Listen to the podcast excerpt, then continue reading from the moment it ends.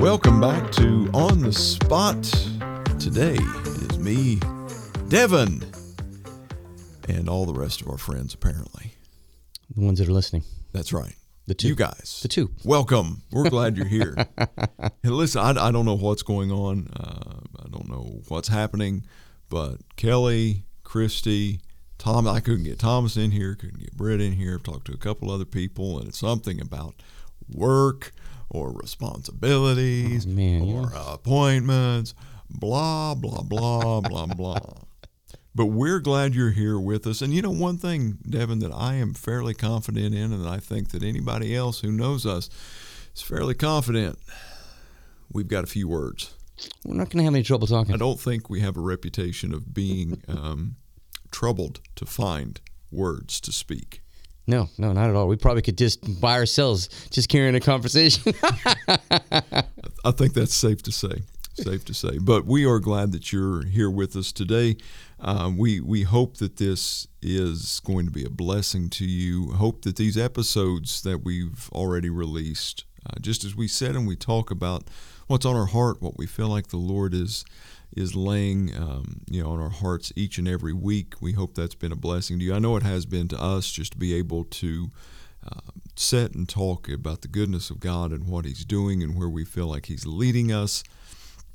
And today's no different. I feel like that there's something that will be beneficial for us to discuss today. And that word is cost. C-O-S-T. Cost. Not Costco, but cost. Not Costco. Okay. Speaking of costs, I mean, you go to Costco, you're going to incur some costs. But Second Samuel 24:24, David is trying to buy a piece of land, basically, to use as a burial, to do something to the Lord, for the Lord with. The gentleman that he's buying the land off of is trying to be a faithful steward and servant to the king. And he's like, you can have it. And David's like, no, how much do you want for it? And he's really trying to bless the king, really trying to bless David, his Lord here. And David makes the statement in verse 24, as the book of 2 Samuel is winding down, and he says that I will not do anything for the Lord that does not cost me something. And when I was reading that, that really stood out to me of just David's conviction in that moment of his understanding. I think, and this is not where we're going today, so I'm not going to get too far down this rabbit trail, but I think David and his relationship with God and the way that he approached the Lord was probably the most New Testament grace-filled glimpse in the Old Testament that we see of how we are able to relate to the Lord now. The way that Jesus ushered in an era of grace and mercy in the New Covenant that the Old Covenant wasn't necessarily known for. Right. I think that we see so many facets of David's life and the things that he did where we see glimpses of this new thing. The tabernacle of David, the little tent he had setting up on the hill, where they had 24/7 worship for 40 some years, that the presence of God dwelled there. Yes, I mean that wasn't Old Testament stuff. That's New Testament covenant type look of being able to have access to the presence of God. Yes, 24/7. But this understanding that David had of what God does for me is not free. It costs him something, and we see that in the life of Jesus. The price that he paid for us, that cost, what it cost him for us to live in this new grace, mercy-filled covenant. But David had an understanding that, listen, if it's going to be given to the Lord, if I'm doing this for God, it needs to cost me something. And that caused me to pause a little bit and think, how many of the things that I do for the Lord actually cost me something? Right. Does it really cost me something? And I'd like for you and I to talk a little bit about this. Living as a new covenant believer to where the price has been paid. That's the grace, the salvific grace that we experience is a free gift, but it should cost us everything. What are some of your thoughts on that? Well, I'm going to come back to very close and akin to the subject we've already discussed is sacrifice. So I love this. The other night I was at Celebrate Recovery, and I asked the guys that were in my small group, and I said, what does forgiveness cost us? Because there is a price that you must pay as the forgiver. Right. And it's such an interesting thing. Some people aren't willing to pay that cost. We must let go. Sometimes it could be money, pride. Sometimes, anger has to be let go. These are costs that we... All the above. Yes, yeah. All the above that can be in there. And, I think about that. And I love David's terminology right there. He says, I'm not going to sacrifice to God anything that doesn't cost me something. And I love that because he's not freeloading. He's not going to freebie. He's like, man, I am going to pay for this because I want this to be meaningful. And I think that's the thing is when you're giving to God something that's easy, it comes back to this whole thing. That's why they gave the first fruits, the best, and why Jesus was so mad, when he came into the temple and he's like, man, you guys, this is supposed to be a house of prayer, but you've made it a den of thieves. And when you come to God with your sacrifice, you don't bring the lame, the sick, the, one that has a short leg, the one that would be cool to give to God because, it's not the best.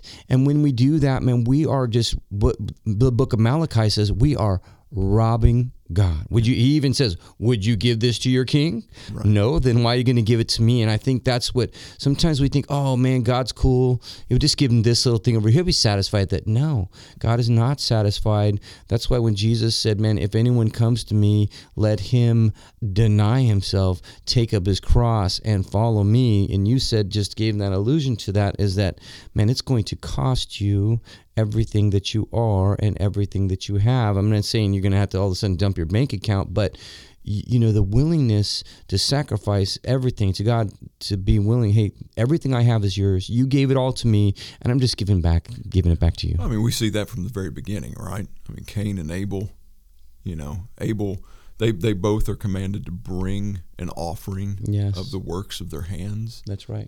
Abel brings the first, the best, that top of the crop type thing. And Cain really brought what was left over. Yes. They could have brought the exact same amount proportionally. Right. But it was God accepted one offering, rejected the other offering because of how it was given, what the motivation out of the heart that it was given is like. One was like, I'm recognizing that God is my sustenance, that God is the reason that I even have anything to give. So he gets the best of it. Yes. And the other was a little bit more reserved than that. He just brought some of the produce of his. Yeah, just like here's some produce. Here's what I've got. Yeah. It's maybe a little scarred up, but don't worry about it, God. Yeah, and we may not, as I look at my life and do inventory of my life, I may not fall into that category and everything, but there's some areas to where I have to really challenge myself and ask, am I really giving God the best of what I have, the first of what I have? Is he in the pecking order that is the importance of my life? Yes. Where does God rank on that? Because one of the things that we'll discuss moving forward here, I'm sure, that we already have alluded to in several different ways, is this concept of Jesus just kind of being a seasoning or a supplement to our life. Right. We got everything going on in our life that we want that's going on, and then I'm going to sprinkle in Jesus right on top of it. That way that, let's just be honest, that way I can feel better about myself that, well, yeah, I am doing this, but we're doing this for Jesus while we're doing it. soothing my conscience. Right, right. And I'm seeing that. I don't know if it's more now than what it's ever been, or if I'm just more aware of it now than what I have been in the past. But and I saw a brother who posted something on social media a couple weeks ago. He said, I believe that the most offensive message to the American church about Jesus is that he's actually your Lord, not your life coach. That's right. He's not. I love that. He's not. You know, today's day and age, when we want a life coach, we want a spiritual advisor, and there's nothing wrong with those things. Let me say, first of all, you know, there's nothing wrong with having somebody that's a mentor, a sponsor, those kind of things, right? Those are wonderful things, but that's not Jesus. You know, he's not your life coach. He's the Lord. And the scary thing is that when people just decide to sprinkle a little bit of Jesus into their lives, my fear is that when they stand before the creator of the universe, they may hear the most fearful words of all eternity. There's no more fearful word. Doesn't matter if you get cancer, if you're dying tomorrow, there is no more fearful words than to hear the Savior say, depart from me, I never knew you. And they were like, we ate in your presence, we drank over there, we did all these things, we sprinkled you on top of our lives, and what are you talking about? And then he's going to point the other direction. That's the scariest words you can ever hear. No, there is no, because there's no hope then. Yeah. That's it. You're done. Done, daughter. I mean, it's just like, not like you, I'm sorry, you know, like my daughter does when she's getting in trouble. It's like, I'm sorry, Daddy, I won't do it again. You know, there is no respawn button. There's no, hey, you get to come back again and try it again until you get it right. Those things are false. The Bible says it's appointed for a man to die once and then the judgment. If your Christianity cost you nothing, it may not be true Christianity at all. Yeah, true statement. And I think that you could probably take the word maybe out of that statement. Yes. I mean, because if it's going to, and again, Jesus, follow me, lay down what you're doing. Mm-hmm. You know, his followers, cast down your nets, get out of the boat, step away from the tax booth. Yes. You know, get away from, you know, all of these things and come and follow me. Period. Right. Let the dead bury the dead. Even when, yeah, and that's a great line, because you know, I'll follow you, but I got to go first and do this. You know, I got some attachments still. And guilty. I mean, 100% yes. Guilty as we're sitting here talking about this. Or the guy that comes and said, what good thing should I do to inherit eternal life? The rich young ruler. And Jesus says, hey, man, here's the rules. Oh, I've done those. And then he steps into the place where he says, really, you haven't had the cost yet. Because you think you've done all these things on the external, you really need to understand your covetous heart. Go and sell everything that you have and then come and follow me. And the Bible says he went away sad. Sad. Yeah. And you know what? That's the worst way to go away from Jesus, sad, because you know what? You'll be sad for all eternity and mad at yourself because you did not choose to count the cost. I mean, even Jesus said that, count the cost, you know. And that's right there, man. He's not playing any games. He's all count the cost, because you don't want to be like that guy that started to build, and you know, he sat down to build a house and then discovered after he had laid the foundation and started building, he didn't have enough to finish it. Or like the king, he said, that went to war, he had 10,000 and went to war with 20,000, and then all of a sudden he's like, wait a second, I really didn't mean those words I said to you. Let me I take it all back now. And the guy's like, no, it's over for you, I am going to smash you to smithereens. That's not in the Bible right there, but I can imagine he's like, oh, let's have peace now. And the guy's like, it's too late, man, you already sued for war, I'm going to destroy you. And he doesn't have enough. His cost did not make it. And that's why Jesus wants you to make sure, hey, are you willing? Are you willing? Yeah. It's, again, he doesn't ask us. It's not like what he's asking is veiled, right? No. Like, it's not hidden.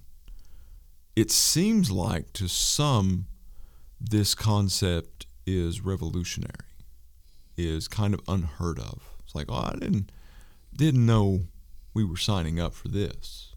Right.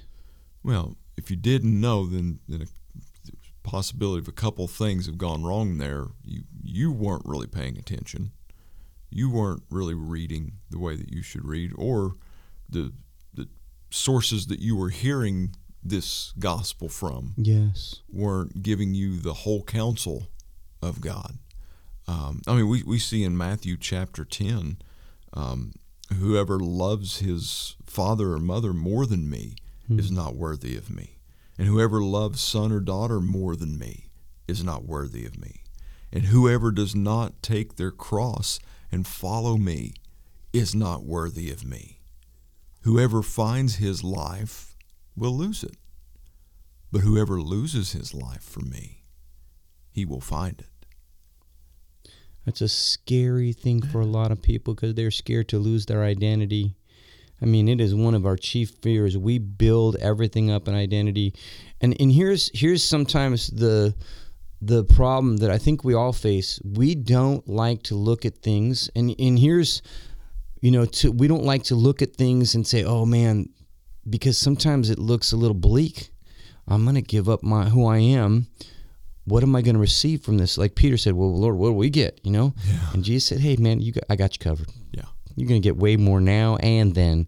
And that's what it is, man. It's the very identity is the person that, man, has everything, goes in, finds the pearl of great price, and sells everything you have. Can you have that one great thing right there?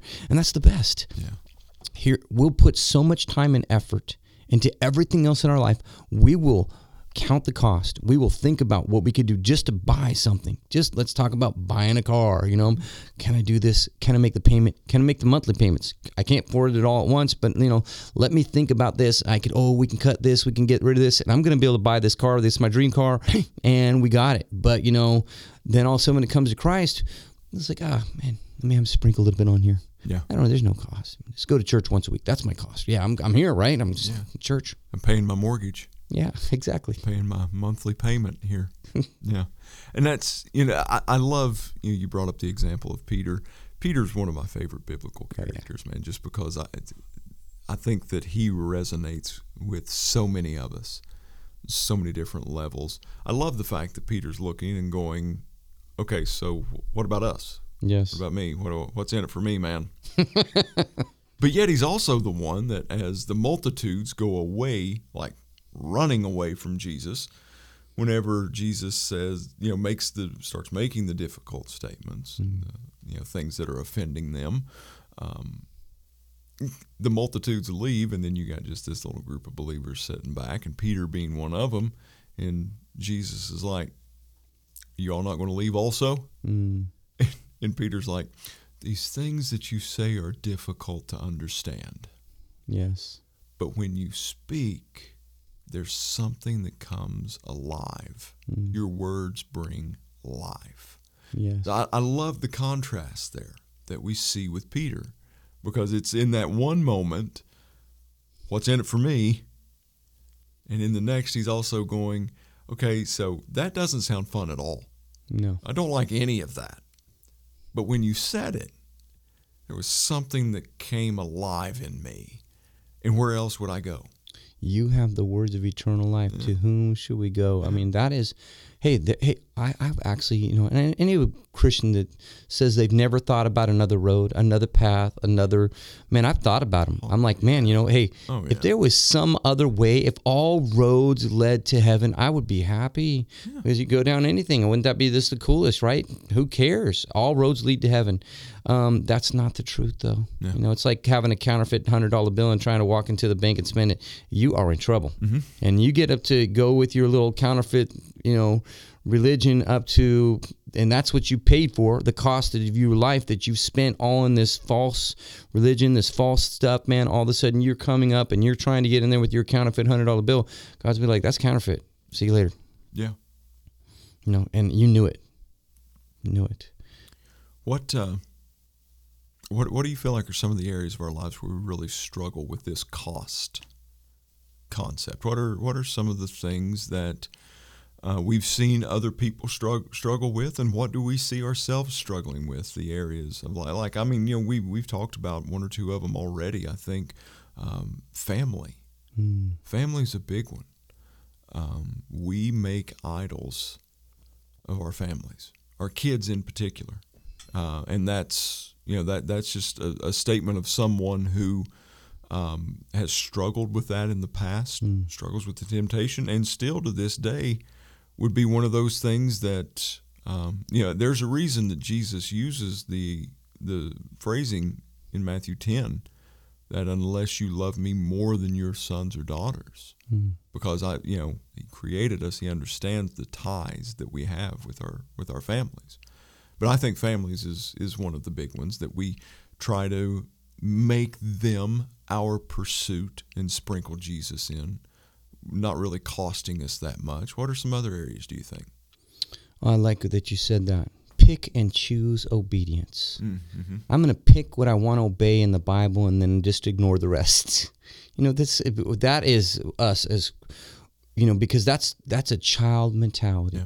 I'm only going to do what I like to do, and I'm going to ignore the other stuff that I don't like or just kind of explain it away, and especially when it comes to stuff that we're attached to, that maybe Holy Spirit is convicting our hearts of, and we're saying, no, I've been there. I've done that for years.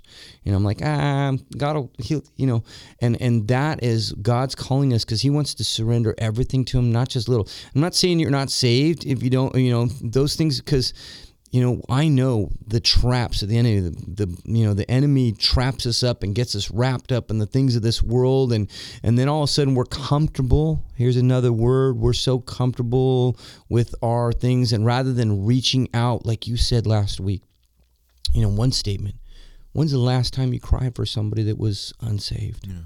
When's the last time you spent 5 minutes praying for an unbeliever? When's the last time? Because you know what?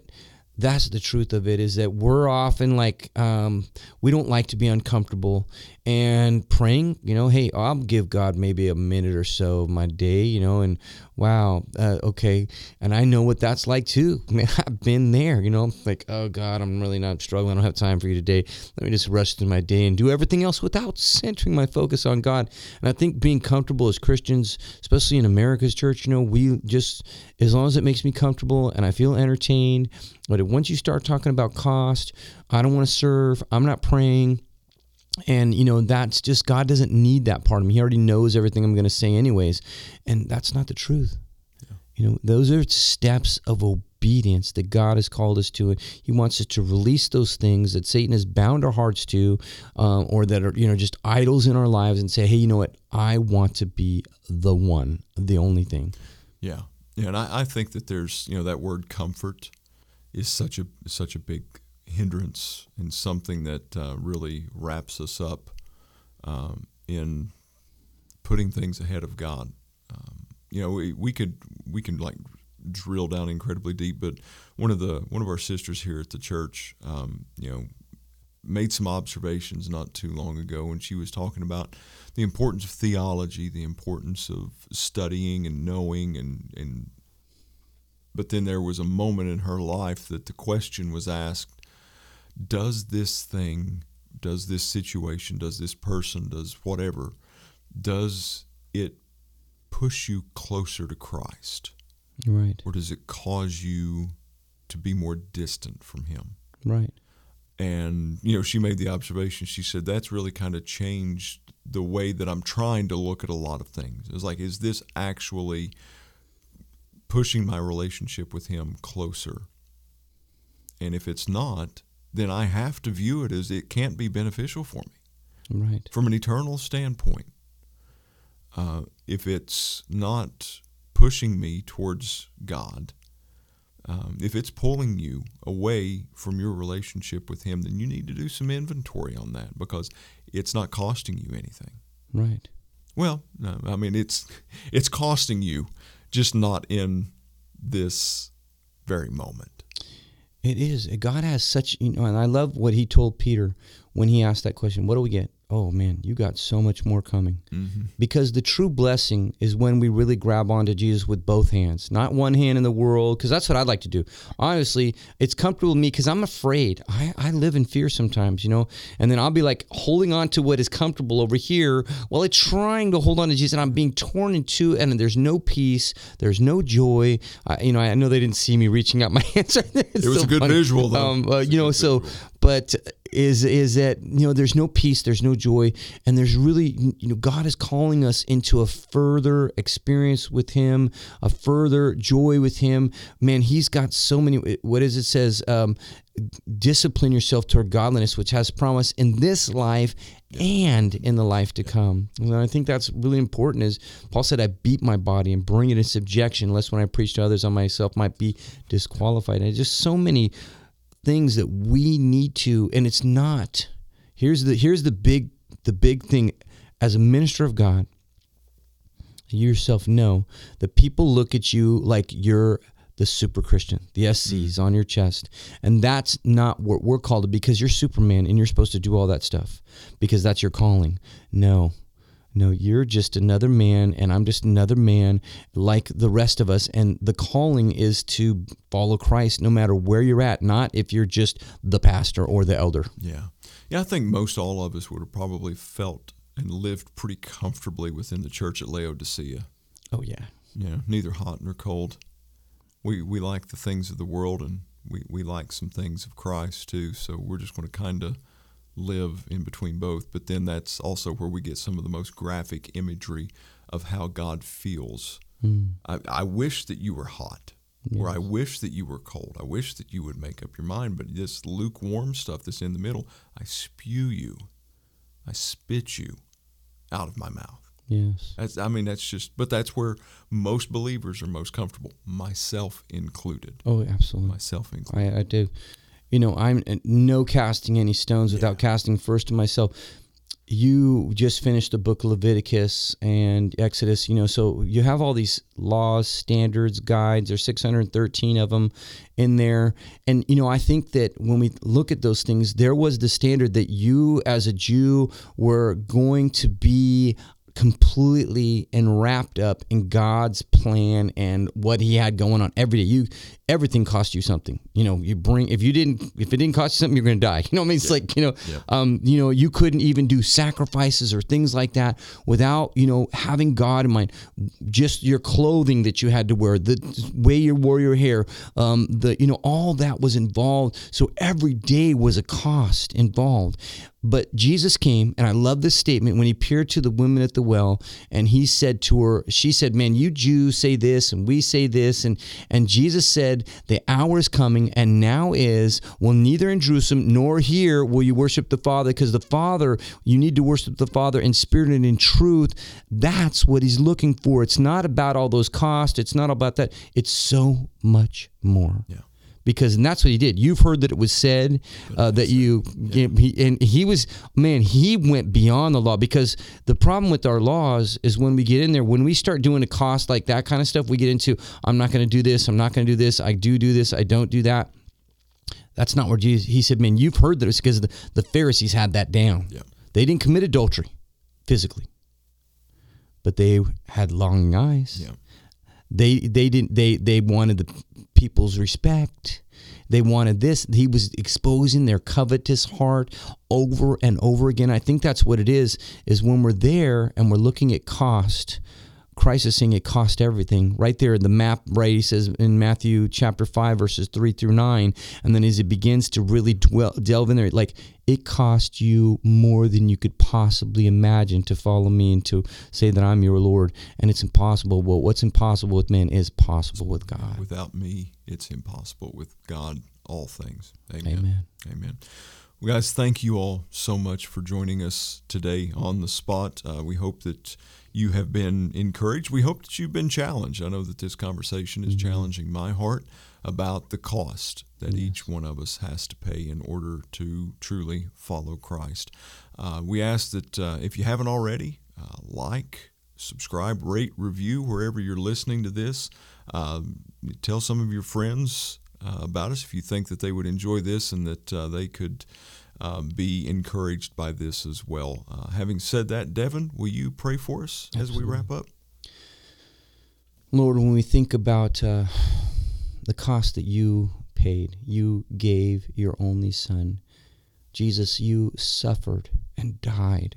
Lord, not for good people, but for us who defied your name, who rebelled against your commands, who hurt other people, Lord, that when we were still sinners, you died for us. You paid the price for us. You went at the cost of your own life. Lord, help us to, Lord, just to get rid of all those things that would tie us down and would entangle us, Lord, and to count the cost of following you and to pay that cost not just once, Lord, but every day. Like Paul said, I die daily. And that would be the call of our hearts, that we would die to ourselves and live to you, because that's what you're worth, everything that we could ever give and so much more. And thank you for all the blessings that you've laid up.